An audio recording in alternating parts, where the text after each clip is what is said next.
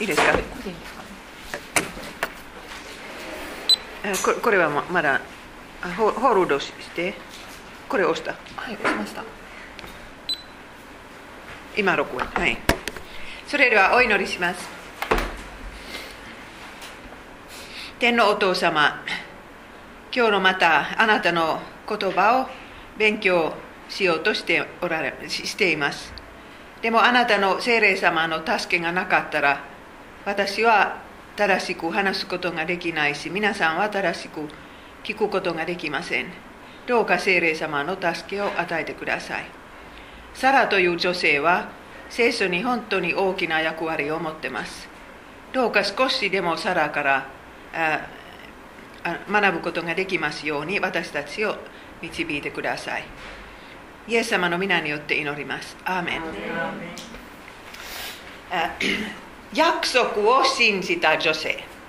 25年間もお祈りのそのお祈りが聞かれるのを待っていたそういう女性ですね。それはサラのことです。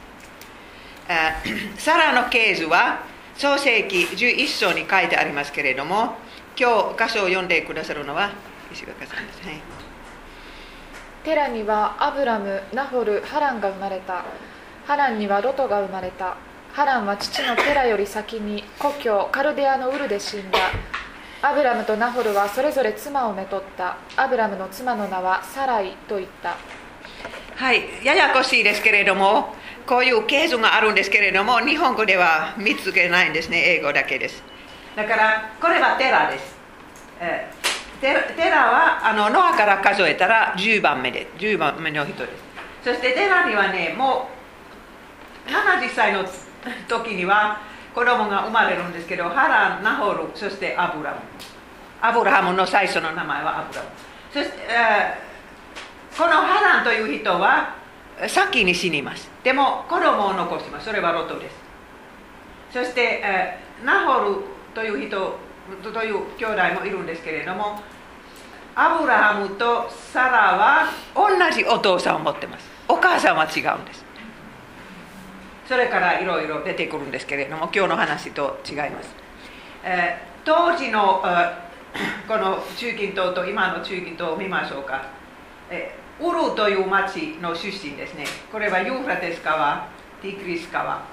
えーウルのカカルデアのウルの出身ですけれども、えー今はイラクです。これはイラン、そしてイラク、シリア。そしてアブアブラハムが旅したのは最初はトルコまで行ったんです。ここはカランというところですけれども、実際はトルコの中にあるんです。そしてイスラエルに来て、エジプトへ来て、また帰って、そんな長い旅をした人はこのサラです。サラたちの聖書の知識は何だったでしょうかまず第一、天地創造のことを知ってたんですね。私たち先週勉強したアダムとエバのことをちゃんと知ってました。そして、アダムとエバへの約束、救い主が蛇の頭を砕く、そういう約束を知ってました。そして、神の怒り、罪に対する怒りとノアの箱舟、ノアは救われましたね。8人だけ。そそれからバベルの塔。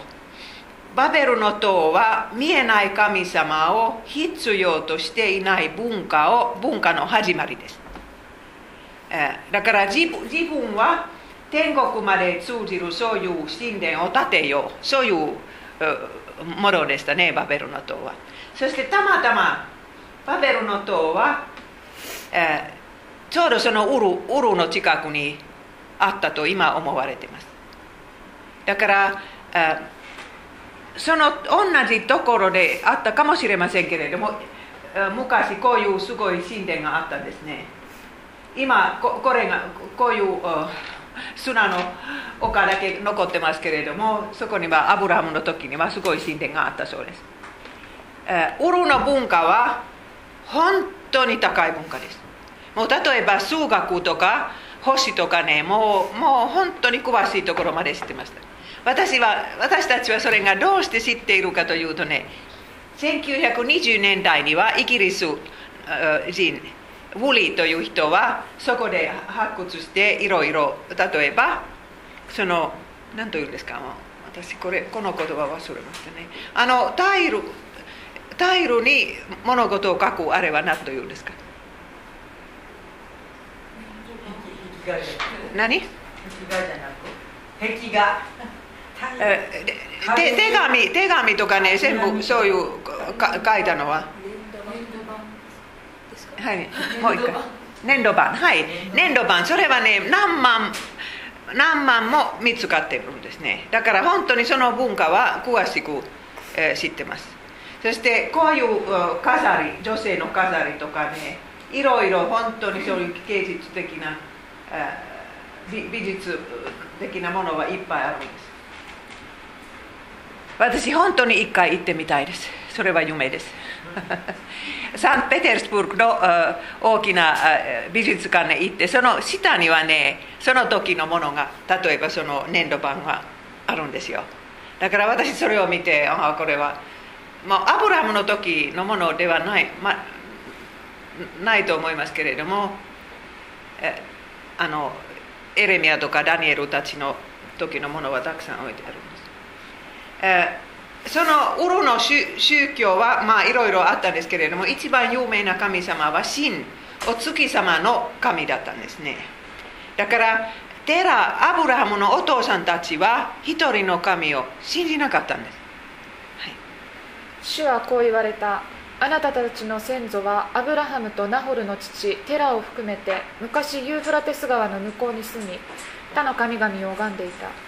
他の神々を拝んでいたノアノアの家族は神様は一人だけだと分かったんです。でもどうして10代で10代だけでもうもう神々になっちゃったでしょうか。人間の心はそういうもんです。見えない神様は信じにくい。言葉だけ信じる。そういう見えない神様は。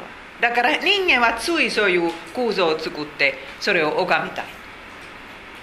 サラはこういう家族の中で育ちます、えー、そしてのその神という神様は生きている人間の生贄を要求した。アブラハムたちはそういうそういう生贄を目にしましたよ。人間がもう神様にあの捧げられる。神という神様に捧げられる風景を見てきたんです、え、サラは聖書の中で一番美しい女性です。インターネットによくこのこういうサラの顔が出てくるから私はそれはどこから来てるのかわからないんですけれども。とっても美しい顔ですねこれは、えーサラはいくら年をとってもねどこへ行ってももう男性たちは見るんですそういうそういう女性です、えー、でもそのサラの美しさは、えー、神様は私たちに美しい顔と形を与えてくださるんだったらそれは使命になるんですいいことのために使わなければならないんです、えーでも本当に不思議でたまらないことは一つあるんです。この結婚において。アブラハムはどうして目かけを設けなかったのか。それは本当にウルのその、ねね、粘土板に書いてあるんですね。子供が生まれなかったら目かけを作りなさい。でもアブラハムはどうしてそれしなかったでしょうか。当時はね子供のない家族は祝福がない。不幸です一番女の果たさなければならない責任は子供を産むことですでもでもアブラハムは目かけを作らないんですそしてねあのいろんなそういう子供を作る神殿もあったんですけれどもそこには多分性的な行動があったんです、まあ、もうああいうそこに住んでいる女性がいていろいろそういうのをやって子供が生まれるとみんな信じましたけれどもアブラハムはそれに参加してないんです。なぜですか？聖書に書いてないんですけれども私が思うにはねアブラハムはその先週私たちが話した最初の結婚式のことを知ってたから。創造の時には男性一人プラス女性一人は一体となるその組み合わせは神様の御心だと分かったから他の女性は作らなかったでも皆さんもうこのアブラハムたちの物語はねもうアブラハムは、うん、75歳の時時から始まりますだからそれそれまではもう長い結婚生活だったんですけど多分サラはいつでもねその自分の美しい顔形をできたら子供と変えた。変えたに違いないです。だから自分はそんなに美しくなくてもねとにかく子供がいたらいいと思ったに違いないんです。でも聖書はねもう美しい女性のことをたくさん、えー、書きますけれども聖書の美しさはまあペテロはそれについて大切なことを書きます。同じように妻たちよ自分の夫に従いなさい。あなた方の装いは編んだ髪や金の飾りあるいは派手な衣服といった外面的なものであってはなりません。むしろそれは柔和でしとやかな気立てという朽ちないもので飾られた内面的な人柄であるべきです。その昔神に望みを託した聖なる婦人たちもこのように装って自分の夫に従いました。例えばサラ。皆さんサラの名前は新約聖書の中で他の旧約聖書の女性よりも出てきます。サラは新約聖書の中でね旧約聖書の一番、えー、そういう中心的な女性です。だからペテロもサラのことを思い出してサラはアブラハムに従順したということを書くんです、え、だからもう本当に美しい顔形はそれは素晴らしいことです。でもそこには内面の美しさがなかったら本当にねそうカラカラーが美しいですけど人間そのものは美しくない。でも今今の文化ではもうその外面だけが必要になったんです。だから本当に私今今の13歳14歳15歳の女の子はかわいそうと思います。みんな大きな劣等感持ってます。もう自分たちがパーフェクト美しくないと分かってるから。そして人生はもうその顔形による。幸せはそれによると若い世代は今思ってます。そしてねある日のことアブラハムは神の声を聞きます。え、もうノアの時代から何年経っているのかわからないんですけれどもそれから神の声は聞こえてこないんです。だから前神様の言われた言葉をみんな覚えてますけれどもみんなではないですけどある人は覚えてますけれども、えー、本当に神様は声をかけて人間に語りかけてくださるのは歴史の一番大きな出来事です。そしてその声はアブラハムにかかってくるんです。アブラハムはどうやってそれを聞いたのかわからないんですけれどもでもとにかくこういう神様の命令を聞いたんです。主はアブラムに言われたあなたは生まれ故郷父の家を離れて私が示す地に行きなさい。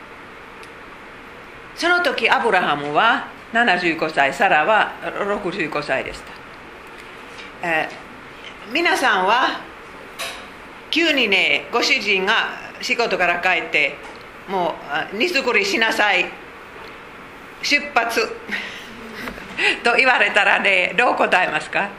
そして皆さんはご主人から「どこへ行きますか?」と聞いたら「ね分かりません。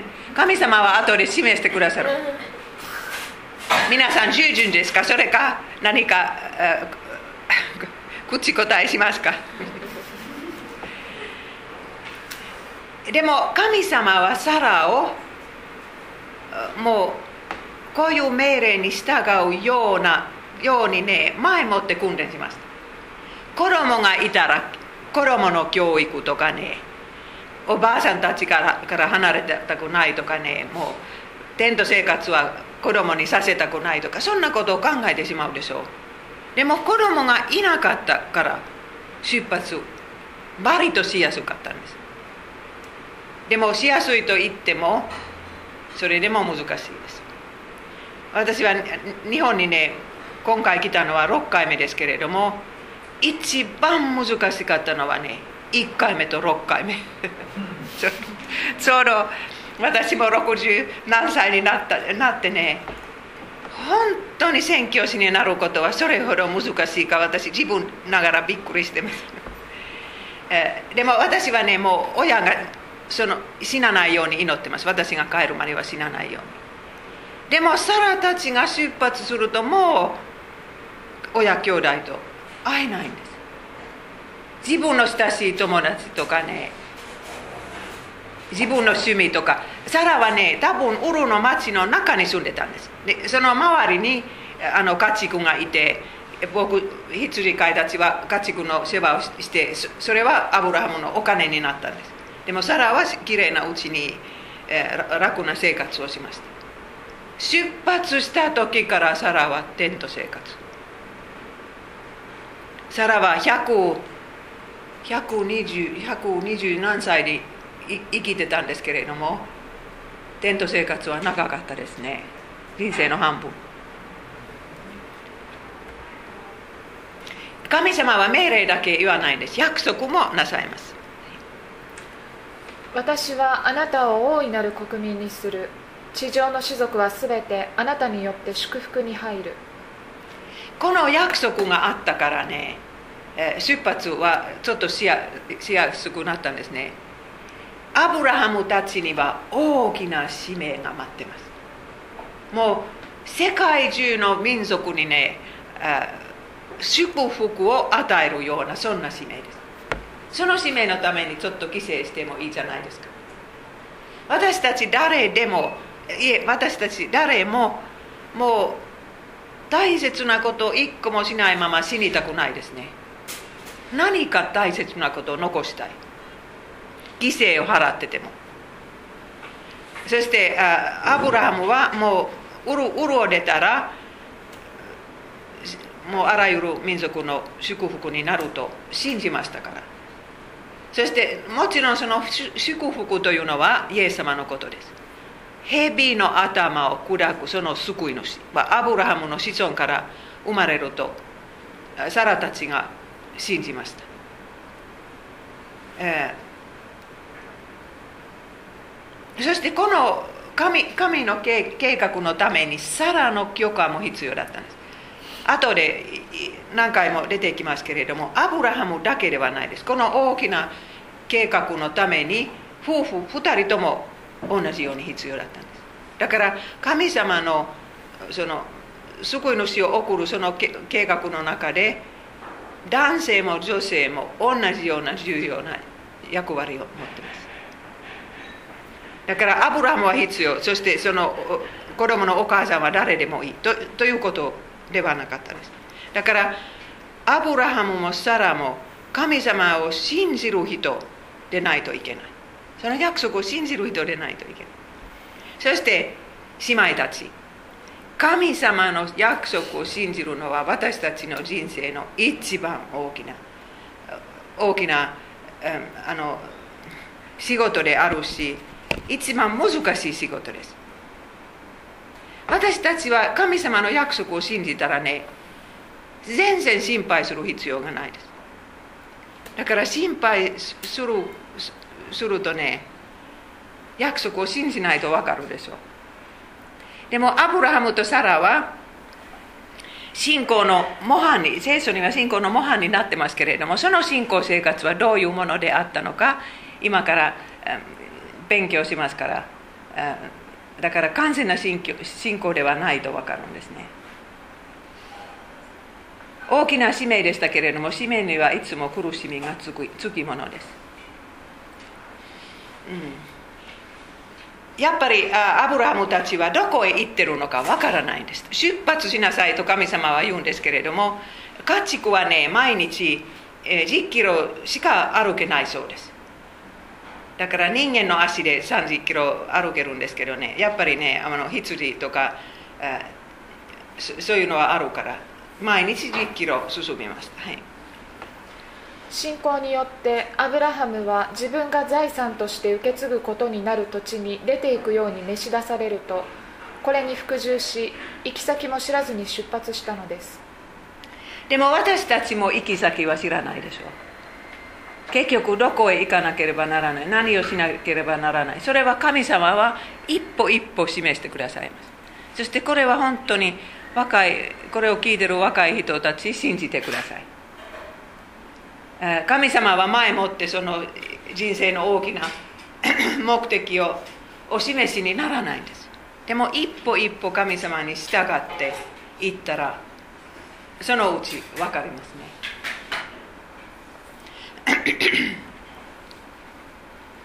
サラの服従第一ペテロの中にこの言葉が出てきますけれどもこれはねまあ日本にはそんなに抵抗ないかもしれないんですけれどもフィンランドでねこういう群れの中でクリスチャンの女性であってもね服従男性に服従しなければならないと言ったら必ず半分は起こります。はい。例えばサラはアブラハムを主人と呼んで彼に服従しました。あなた方も善を行いまた何事も恐れないならサラの娘となるのです。私たちは2つの点でサラの行動から学ぶべきです。その最初は服従です。サラは心の中で 生きたくない出発したくないという気持ちがあったかもしれません。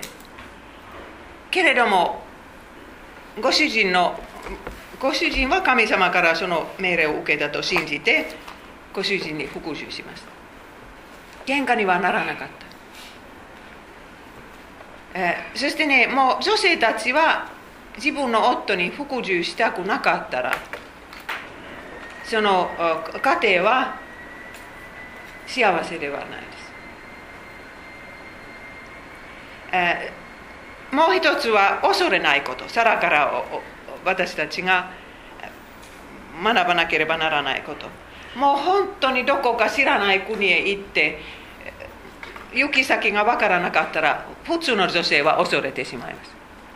そして昔の旅も旅も危なかったんですね。自分の親戚のところにとどまると親戚は復讐します。もうこっちが殺されると親戚が復讐します。だから殺されにくいですけどね。旅したらもう親戚はどこにもいないんです。だからサラは心の中で恐れてもおかしくなかったんです。でもイエス様についてちょうど同じ言葉は聖書の中で使われてます。イエス様は天のお父様に服従しました。十字架の死まで。だから私たち女性の模範はこういう点でイエス様です。先週も話したようにあのそういう頭という形があって天のお父様はイエス様の頭です。そしてイエス様は男性の頭。そして男性は女性の頭そういう形になってます。最初はこういう私も行ったんですけれどもこの今のトルコのカランまで行ったんですね。そこに何年か住んでいてお父さんはここまで行ったんです寺。でもお母さんを残しておいてそしてここへ旅を続けました。はい。アブラムは主の言葉に従って旅立った。ロトも共に行った。アブラムはハランを出発した時75歳であった。アブラムは妻のサライ甥のロトを連れ蓄えた財産をすべて抱えハランで加わった人々と共にカナン地方へ向かって出発しカナン地方に入った。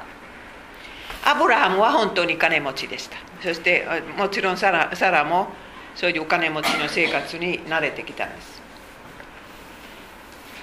でも出発する前からアブラハムはおかしなお願いをするんです。本当に当時とっても美しい女性と旅すると危なかったんですね。だからその女性が欲しいと思う人はその辺にいたらご主人を殺してその自分のものにする。そういうそういう恐怖があったからアブラハムはこんなお願いをしました、はい、かつて神が私を父の家から離してさすらいの旅に出された時私は妻に私に尽くすと思ってどこへ行っても私のことをこの人は兄ですと言ってくれないかと頼んだのです。サラは OK しましたけれども心の中でどう思ったでしょうか？服従はここまでしなければなりませんか？私たち女性はもう皆さん結婚した女性はその夫が守ってくださるくれることを期待してるでしょう。でもサラの身は危なくなるというのは考えたかどうかわからないんですけれどもとにかくこんなお願いするんです。そしてこれは半分本当です。サラは妹だったから。どうしてそんな結婚許されたかというとねこれはモーセの立法の前のことです。モーセの立法にはこんな結婚はダメと書いてるんですけれどもその前は許されていたみたいです。そしてもともと人間の遺伝子も今よりずっと良かったからそういう病気とか何とか今はそういうこういう結婚したらすぐ病気な子供が生まれてくるんです。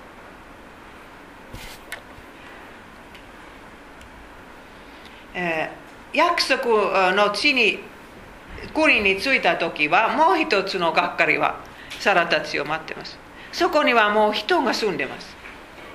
だからサラたちはねあのイスラエルに、まあ、神様の示してくださる地に着いたらそれは空っぽでもう誰も住んでいない。自分がそれを所有物にできるとと思いまと思いましたけれども決してそうではなかった。このセケムというところです。サマリア今のサマリアにあるんですね。アブラムはシュケムまで来た当時その地方にはカナン人が住んでいた。主はアブラムに現れて言われた。あなたの子孫にこの土地を与える。アブラムはとサラはそれまでね自分がその土地を持ってると思ったんです。でもこの時点ではね自分ではなくて子孫子孫はそれを受けるんですけどね。自分たちはあのキリュキリュ者キリュ者としての生活をしなければならない。だからこれは私の土地だと私の家だと一生言えない。皆さんそういう生活を想像してください。いつも敵の敵の中まあ仲良くしたら敵ではないですけれども敵の可能性もあります。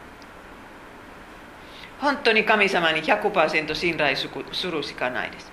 このセケムというところは有名なところです。聖書の中でたくさん出てくるんですけれども、今はこういうふうに見えます。いっぱい発掘されてます。そのアブラハムはそのセケムに最初の祭壇を建てました。私、アブラハムの建てた祭壇を聖書から数えましたけれども、6つ見つけました。だからその祭壇によってあのこれは私の国だと示しました宗教的にねこれは私の国。私の子孫が受け継ぐ国だと ということを示しました。アブラムは彼に現れた主のためにそこに祭壇を築いた。もう一つ。血を流すことなしには罪の許しはありえないのですだからこの祭壇祭壇にはねいつも動物が捧げられたんです。そしてその動物の血によって自分たちの罪が許されるとこのこの教理もアブラハムたいえいえアダムたちの時代からああるんですね。神様は最初の動物を殺したんです。その動物の皮によって服を作ったんです。そして、えそれから人類はもう血が流れないと罪の許しがないというふうに信じるようになったんです。えそしてこういうふうに階段祭壇を立てると決してアブラハム一人ではなかったんです。アブラハムのしもべたち200人300人以上でしたけれどもしもべたちとロトとサラとみんなで礼拝しました。神様が旅を守ってくださってありがとうと。感謝をしてそして神様の約束を思い出したり、まあ、歌も歌ったかもしれないんです。だからこの祭壇と生贄は旧約聖書の恵みの手段です。恵みの手段というのはね神様はそういう恵みの手段を通して私たちに語りかける方法です。神様と出会う方法。それは恵みの手段です。あそしてね約束の地に国に何何年くらい住んでいたかわからないんですけれどもまだ23年だったと思います。飢饉が起こったんです。食べ物がなくなります。だからそれもサラたちは前もって想像想像しませんでした。もう約束の地になったらもう食べ物がない。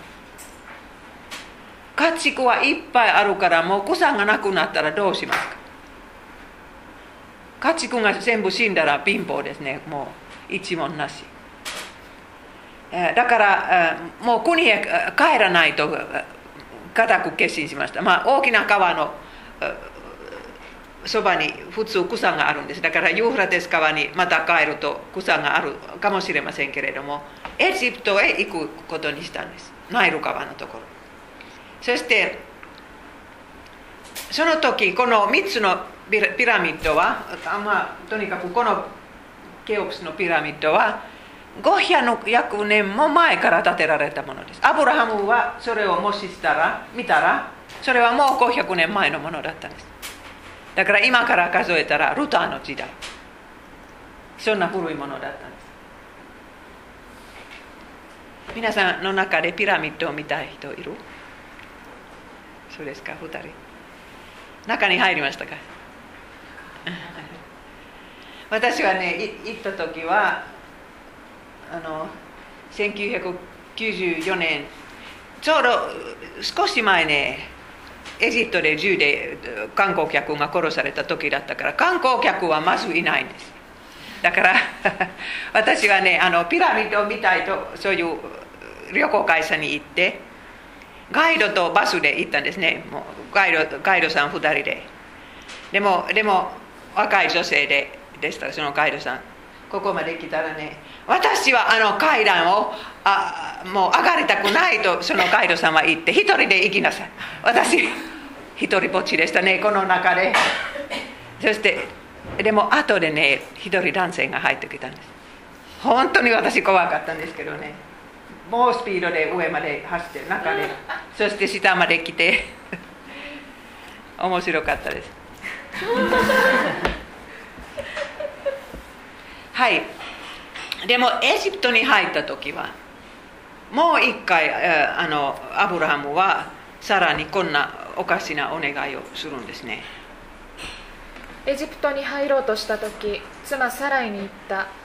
あなたが美しいのを私はよく知っているエジプト人があなたを見たらこの女はあの男の妻だと言って私を殺しあなたを生かしておくに違いない。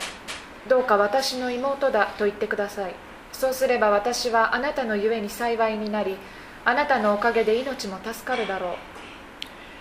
サラはその通りにしましたけれどもやっぱりパラオの宮殿に連れられていったんです。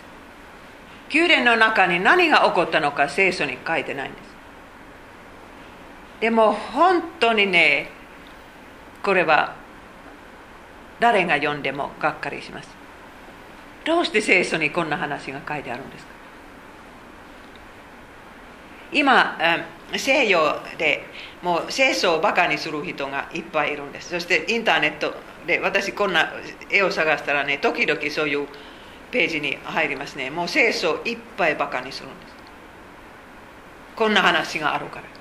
でも聖書は本当のことを語ります。他の本は美化してその英雄の英雄の欠点は語らないんです。聖書の中には英雄は一人だけそれはイエス様です。いくら調べても欠点も罪も見つからない。だからこのこの一つのことからねアブラハムはああの臆病臆病者だったと分かるんですいくらもう信じて出発してもその信仰はそのうち薄くなったんですね神様は自分を守ることができないこの美しい女性がそばにいるから神様も守ることができないそういうふうに思ってしまったんですでもサラはどう思ったでしょうか宮殿に連れられて行った時だから主人は自分を守るべきだったんですけれども自分を犠牲にしてしまった。皆さんだったらそんなご主人尊敬することできますか、えー、私はねその尊敬はもう難しくなったと思います。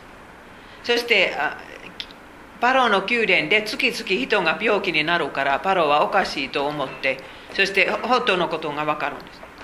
サラを返しますけれどもアブラハムを叱ります。本当の神様を信じていないそのパロはアブラハムを叱ります。そうそうするべきではなかったとと言います、えー、エジプトから出た時はサラとアブラハムはどんな会話をしたでしょうか？私は私が思うにはね会話はあんまりなかった。言うことがなかった。そして本当にアブラハムは心からお詫びしたでしょうか？聖書に書いてないんです。そして後でもう一回同じことを繰り返したんです。カナンの地で。だから私たち女性はねもうもし愛する男性がいれば1回くらいはね非常に大きな失敗も許すことできるでしょう。1回くらいは。でもあともう1回同じことを繰り返したら10倍も100倍も難しくなります。私はどれほど苦しんでいるのかあの人は全然分かりませんか？でももしサラはそれを一生許す許すことできなかったらねサラのこれからの50年間は辛い。聖書には書いてないんですけれどもその物語がから許すことができたとなんとなく分かりますね。そして私は結婚してないんですけど妹もたくさんいてその結婚生活を見てきたんですね。他の人の結婚生活も見て普通ね誰のご主人にも大きな欠点一つあるんです。この欠点さえなかったらね どんなに幸せで幸せに暮らすことができるのにねほとんどの女性はそう思います。皆さんのご主人にもあるんじゃないですか。そしてその欠点を生きている間許すことができなかったらお葬式の時後悔します。お葬式の時分かるんです。もうそのままあの人を受けるべきだった。サラかわいそうなサラにはねこのこの大きなそういう許す仕事があったんですね。それでも神様は約束をお取り消しにならないんです。それはアブラハムたちのああの生涯から学ぶことです。神様はこんなことを選びになってそしてその人をその人を用いてくださいますね。だからアブラハムは臆病者だったから違う人を選びましょうと。神様はそう言わないんです。かえってこんなこと言われます、はい、主は彼を外に連れ出して言われた。天を仰いで星を数えることができるなら数えてみるがよい。そして言われた。あなたの子孫はこのようになる。アブラムは主を信じた。主はそれを彼の義と認められた。アブラムはこの時80歳くらいだったんですよ子供を長い間待ってましたね。そしてあの約束を受けてからももう何年も経ってるんですけれどもそれでも神様の言葉を信じる。そのことによってアブラハムは信仰の父と言われるようになったんです。そして義の義とみなされる。これは聖書の中でちょうど創世紀15章で初めて出る言葉です。義とみなされる、いくら奥さんのことで失敗したことがあっても神様の目から見たら義人信じるから義人これは信仰記念です私たちもそうです私たちにもねなかなか治らない欠点はあるんじゃないですかいくらこのこの部分もうこのことはもうやめるもう二度としないいくら固く決めてもねまたしてしまう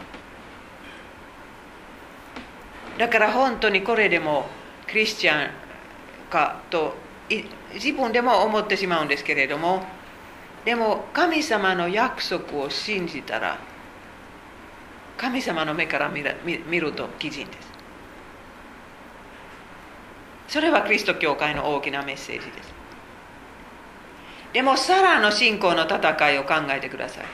だからもう当時はねその更年期はもっともっとあとあとだったと分かるんですけれどもとにかく10年の月日はね毎月毎月も妊娠しているかどうかはそれは待ってます。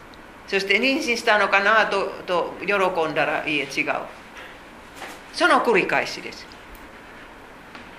私だったらもうノイローゼになります。皆さんどうですか？本当にサラはそれでももう10年も信じ続けてきて大したもんだと思います。はい読んでください。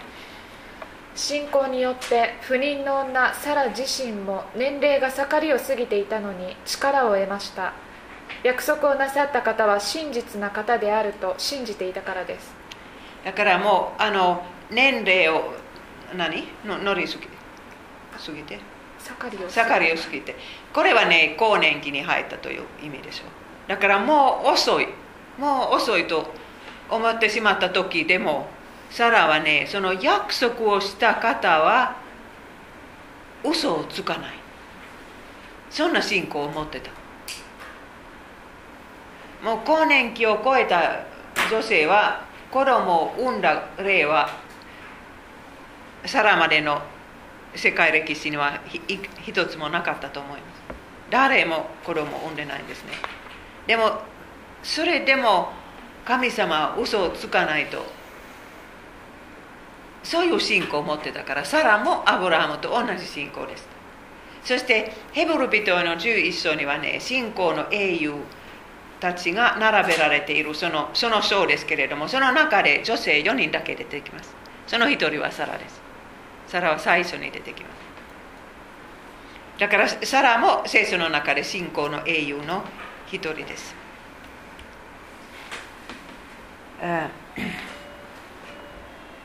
これこれはローマ書ちょっとややこしい箇所ですけれども本当に大切な箇所ですから皆さん集中して聞いてください。もう他のことを今考えてはいけません。はい。彼は希望する術もなかった時になおも望みを抱いて信じあなたの子孫はこのようになると言われていた通りに多くの民の父となりました。その頃彼はおよそ100歳になっていてすでに自分の体が衰えておりそして妻サラの体も子を宿せないと知りながらもその信仰が弱まりはしませんでした彼は不信仰に陥って神の約束を疑うようなことはなくむしろ信仰によって強められ神を賛美しました。神は約束したことを実現させる力もお持ちの方だと確信していたのです。だからまたそれが彼の義と認められたわけです。信仰は弱くなりませんでしたと書いてあるんですけれどもそしてここにはねあの疑うこともしなかったとかね素晴らしいことは書いてありますけれども不信仰に陥っていない。でも後の歴史を勉強するとね信仰が弱まったこともあったと分かるんです。だから聖書は矛盾してますか、えー、もう一つあのローマ書のところには希望がなくても希望何かそういう箇所があるでしょう。希望に反対する。ことを信じた。とにかくあの私の弟はもう悪い道を選んでそれを中ね走った時は私たちはねそのアブラハムの信仰のことを家族でもしがみつきましたよ。こういうふうにアブラハムが信じましたから。神様は嘘をつく方ではないと。自分の信仰を信じませんでした。でも神様は嘘をつかない。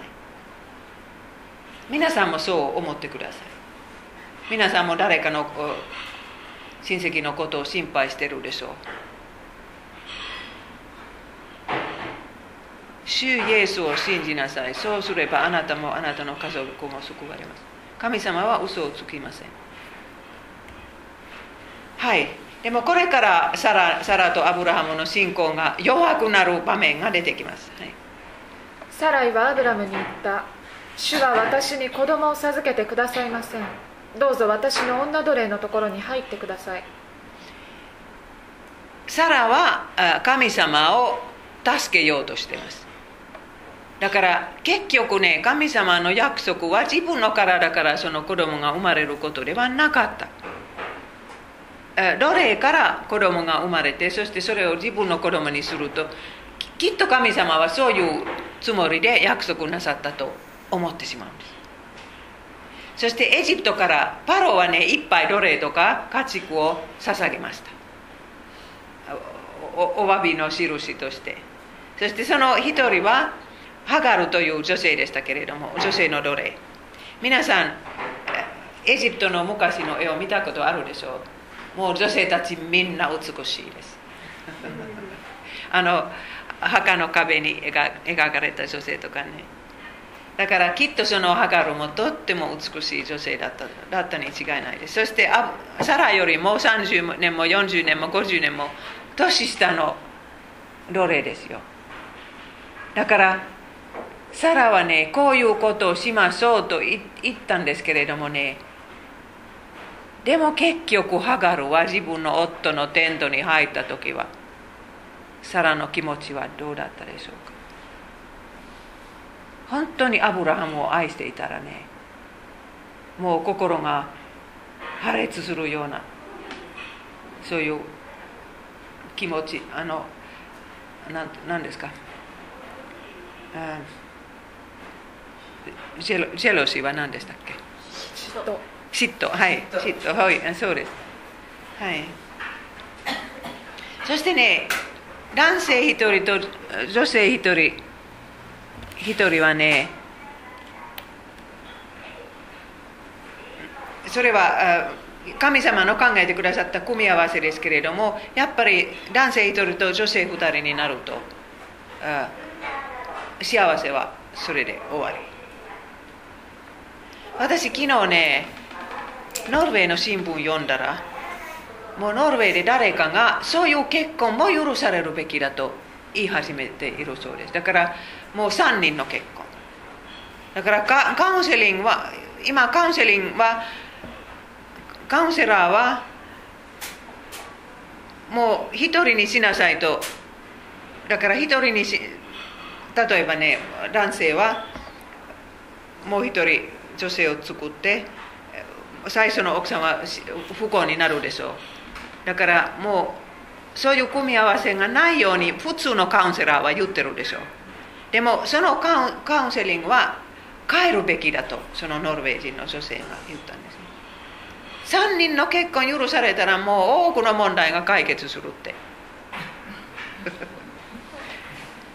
だからもう戦争を信じな信じない、えあのヨーロッパとアメリカの人はもう本当にもう狂ったことを言うんです。だからもともとキリスト教でない国の方がまだ知恵があるんです。この絵どうどう思いますか？はい。とにかく女性たちの喧嘩になっちゃうんです、えはい。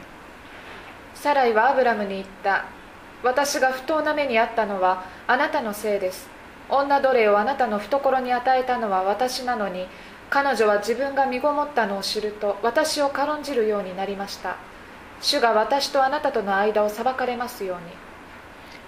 アブラハムのせいにします。自分がこうしようと言ったのにね、えー、そして本当にねもう2人の女性の間で大喧嘩になるんです。サラはあの妊娠しているハガルを撃ちます。なんで手で撃ったのかねもうもう棒で撃ったのかわからないんですけれどもそういう喧嘩になるんです。暴力ですよ。家庭内暴力。だからハガルは逃げてしまいます。アラノまで逃げてしまいますけれどもそこで神様と出会ってそして神もう帰りなさいと神様が言いますからハガルは帰ります。でもこの女性も本当にかわいそうです。それからイスマイスマイルという子供を産みますけれどもアブラハムはこれは約束の子だと当分信じます。でもサラはなかなかその子供が好きになれないんです。今一つの家族の中で奥さん2人いて子供1人いてもうややこしいです。イスマイルの子孫は今のアラブ人ですね。イスマイルも12人の子供息子を得てその12人の部族が出てくるんです。だからもうイサクと同じような偉い人になったんです、えーはい、そしてサラサラはそれまでサライでしたけれども、今、新しい名前を受けます。はい、神はアブラハムに言われた。あなたの妻、サライは名前をサライではなく、サラと呼びなさい。私は彼女を祝福し、彼女によってあなたに男の子を与えよう。私は彼女を祝福し、諸国民の母とする。諸民族の王となる者たちが彼女から出る。アブラハムはひれ伏した。しかし笑って密かに言った。100歳の男に子供が生まれるだろうか。90歳のさらに子供が生まれるだろうか。皆さんこれでも信仰の父ですか？アブラハムは笑ってしまったんですね。でもこのラインを線を引いてるその文章を見るとやっぱりサラは神様のご計画の中でアブラハムほど大切な人だったと分かる。サラでないと約束の子が生まれてこない。サラはあの祖国民の母と言われてます。その名前はサラサラという名前はそういう意味だそうです。祖国民の母。そしてサラから王様たちが生まれます。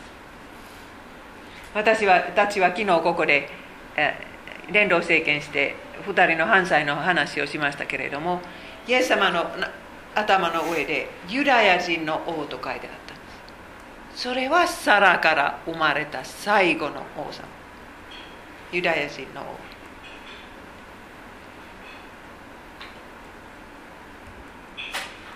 えー、はい。もう一つお願いします。アブラハムは神に言った。どうかイシュマエルが見舞いに生きながらえますように神は言われた。いやあなたの妻サラがあなたとの間に男の子を産む。その子をイサク彼は笑うと名付けなさい。私は彼と契約を立て彼の子孫のために永遠の契約とする。アブラハムはこれでも信じないんですね。だからもうイスマルイスマルと言うんですね。子供が生まれるサラから生まれるとまだ信じないんです。だから神様はもう一回言わなければならないんです。イサクと契約を結ぶ。そしてね、私たちクリストさんはみんなアブラハムとサラの子供であることはローマ書に書いてあります。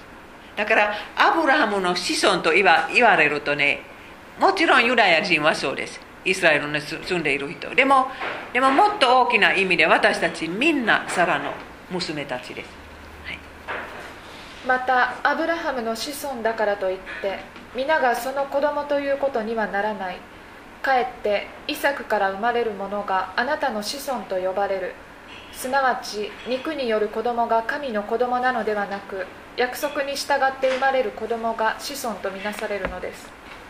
だからあのイエス様を信じていないユダヤ人は本当の意味で神の子ではないです。イエス様を信じるようになったら神の子になるんですけどでもイスラエルは特別な約束を持ってますから後でリバイバルが起こると聖書に書いてあります。そしてもう一回神様はアブラハムに約束するんですけれどもそれはねあのイサクが生まれる1年前前のことです天使たち3人か4人だから天使たち3人と主ご自身であるのかちょっとそのそれは聖書からわからないんです何人だったのかとにかく尋ねてきますそして皆さんが覚えているようにアブラハムは年を取った人だったのに自分であの奉仕します。本当に快く受け入れます。そしてヘブル人への手紙の中で知らないうちに天使を受け入れた人もいると書いてあります。だから本当にキリスト教会もこういうふうに知らない人をもてなすべきです。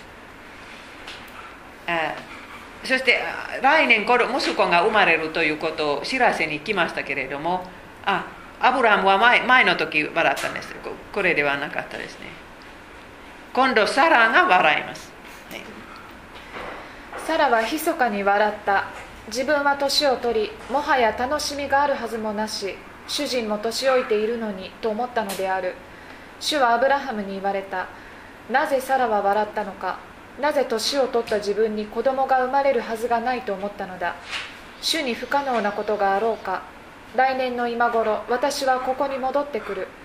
その頃サラには必ず男の子が生まれている。サラは恐ろしくなり打ち消していった。私は笑いませんでした。主は言われた。いやあなたは確かに笑った。それでも信仰の模範ですか？神様の御言葉に反対しますね。信じないし嘘をつくし。でも主には不可能なことがない。これはねさらに言われたことのとマリアに言われたことです。主に不可能なことがないです。だから今神様はそれを私たち一人一人に言っておられます。皆さんの人生の中で神様はああいうことをできるかどうか疑っているそういう心配事があるでしょう。でも今信じてください。主にはできないことがない。何でもできる。90歳の女性は子供を産む。ということもできます。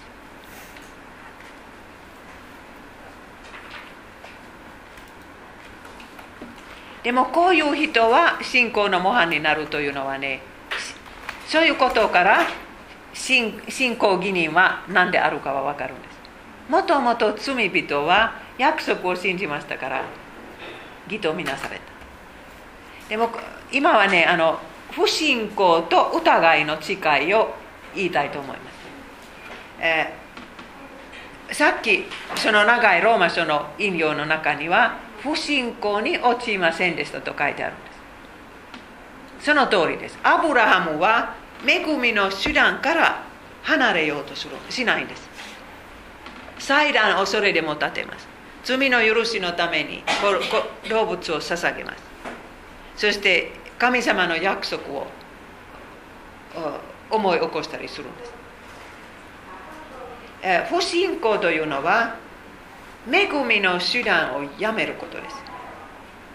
だから神様に怒ってとかもう牧師とか信徒に怒ってもう教会へ行かない。教会へ行かなかったらどうやって信仰が守られますか？でも日本には今クリスチャンは100万人ぐらい。ある統計によるとねもう一番いいいい宗教は何であるかは問われた日本人の400万人もそれはキリスト教だと答えたことがあるそうです。皆さんこの統計聞いたことある？はい。だからその300万人はどこですか？教会に来ないんです。だから自分の家でちゃんと神様を信じると思うんですけれども。そんな信仰は長続きしないんです。だから恵みの手段は聖書洗礼生産式です。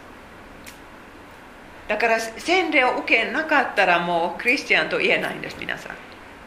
そして、え、生産式に預からないとどうどうやって罪の許しを信じることできますか？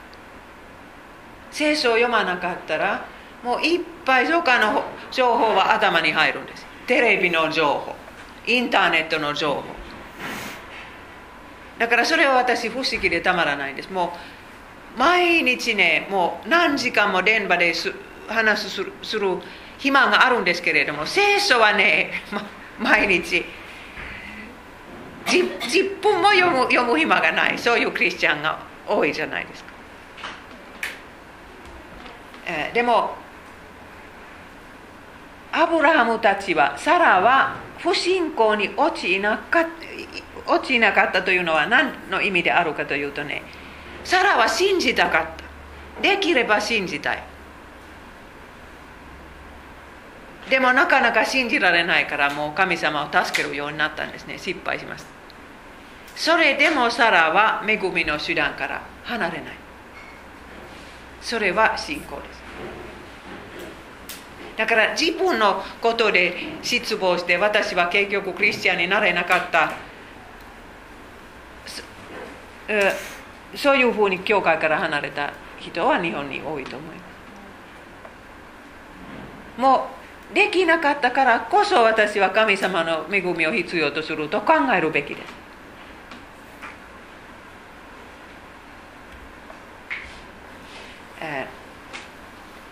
もうもう一回ローマ書に戻りますけれども集中して聞いてください。これも大切な箇所です、はい、では肉による私たちの先祖アブラハムは何を得たと言うべきでしょうか？聖書には何と書いてありますか？アブラハムは神を信じた。それが彼の義と認められたとあります。不信心なものを義とされる方を信じる人は働きがなくてもその信仰が義と認められます。アブラハムは不信心なものです。働きがない。でも神様を信じましたから。だからその例えば臆病 臆病